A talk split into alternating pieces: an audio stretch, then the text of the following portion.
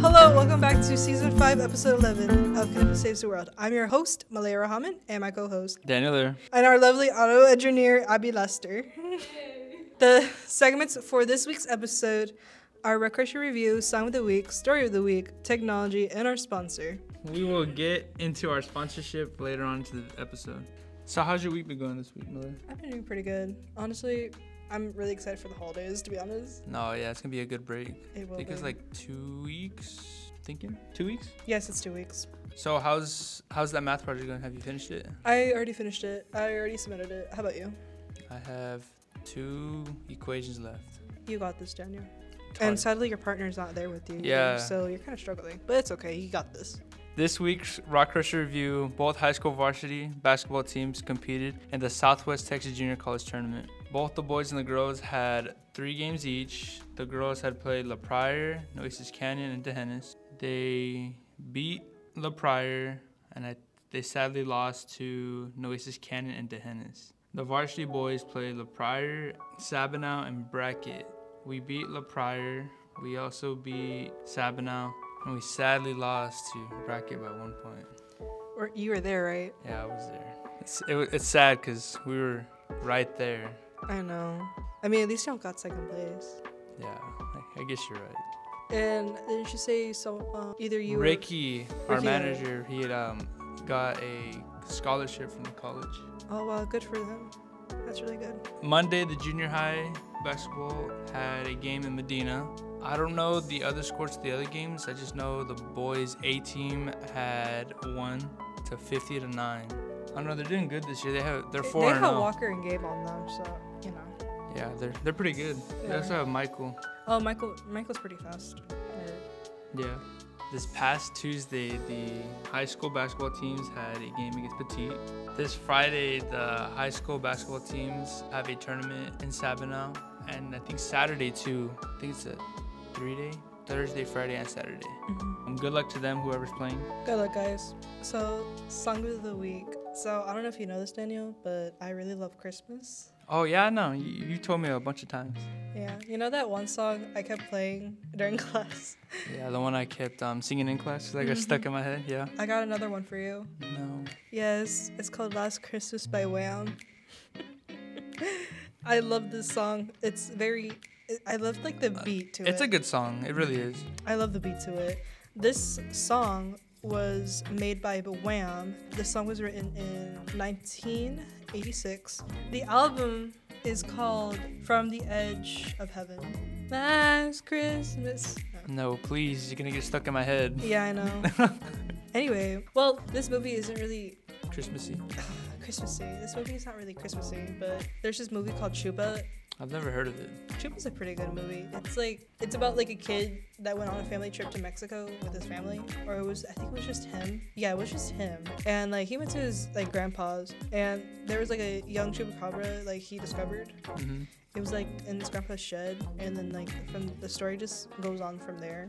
You can watch it on Netflix. I've honestly never heard of this movie until you mentioned it right now. Yeah, I think you should watch it. It's okay. I'll go. I'll go take a look at it. Yeah, you probably won't though, will you? No. Jeez. this week, our very own Abby Laster went out and interviewed some players from the boys and girls basketball team. to you, Abby. Thank you, Daniel and Malaya. I'm here with Ricky. Um, how's your day been so far, Ricky? Been doing pretty well. I woke up decently early this morning and got to school pretty early. So I'm a little tired, but I'm alright. So I heard you got a, the Southwest Texas Junior College um, scholarship. It's it's the first year I think that they've done this. Um, what is your scholarship for? Uh, the scholarship for the um, tournament they gave out, it was a scholarship for next semesters for like the 2024 semester, and it was for a sum of $250. Okay. Did you know about the scholarship before you got it? It's more of a yes, because Ortiz asked if anybody's going or enrolled as a dual credit student in um, the basketball team, and so he asked if I wanted it. I said sure, why not? but from why from sorry from what we knew we had to win to get it so when unfortunately we lost it was kind of a bit of a surprise that we still got it well that i still got it How did you feel about getting the scholarship? at, like i said at first it was a little surprising because i thought we had to win but then it became a little i guess underwhelming because for me to i think to use it i would have to probably take a summer class which uh, that's not really well I'm, I'm not really looking forward to doing that for a summer class so. Well, thank you for the interview, and I hope you can put that scholarship to good use if you can. Um, back to Malaya and Daniel in the studio. Thank you, Abby. Technology. New 3D printing method designed by Stanford engineers. 3D printing has become a big thing. I don't know. You Like make- for kids too, it'd just be easy to make little toys for them and other stuff. Like I've seen like videos of people like making stuff. you can make a lot of things out of 3D stuff. Like Yeah. 3D printing stuff, you can make a bunch of things. Oh my gosh, there's one. There's one that someone like made a shoe.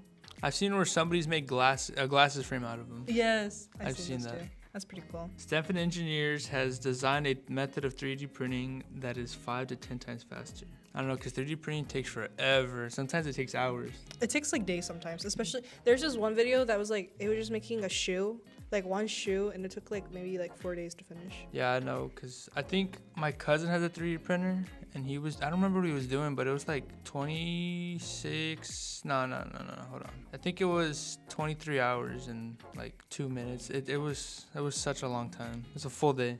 Knippa Saves the World is sponsored by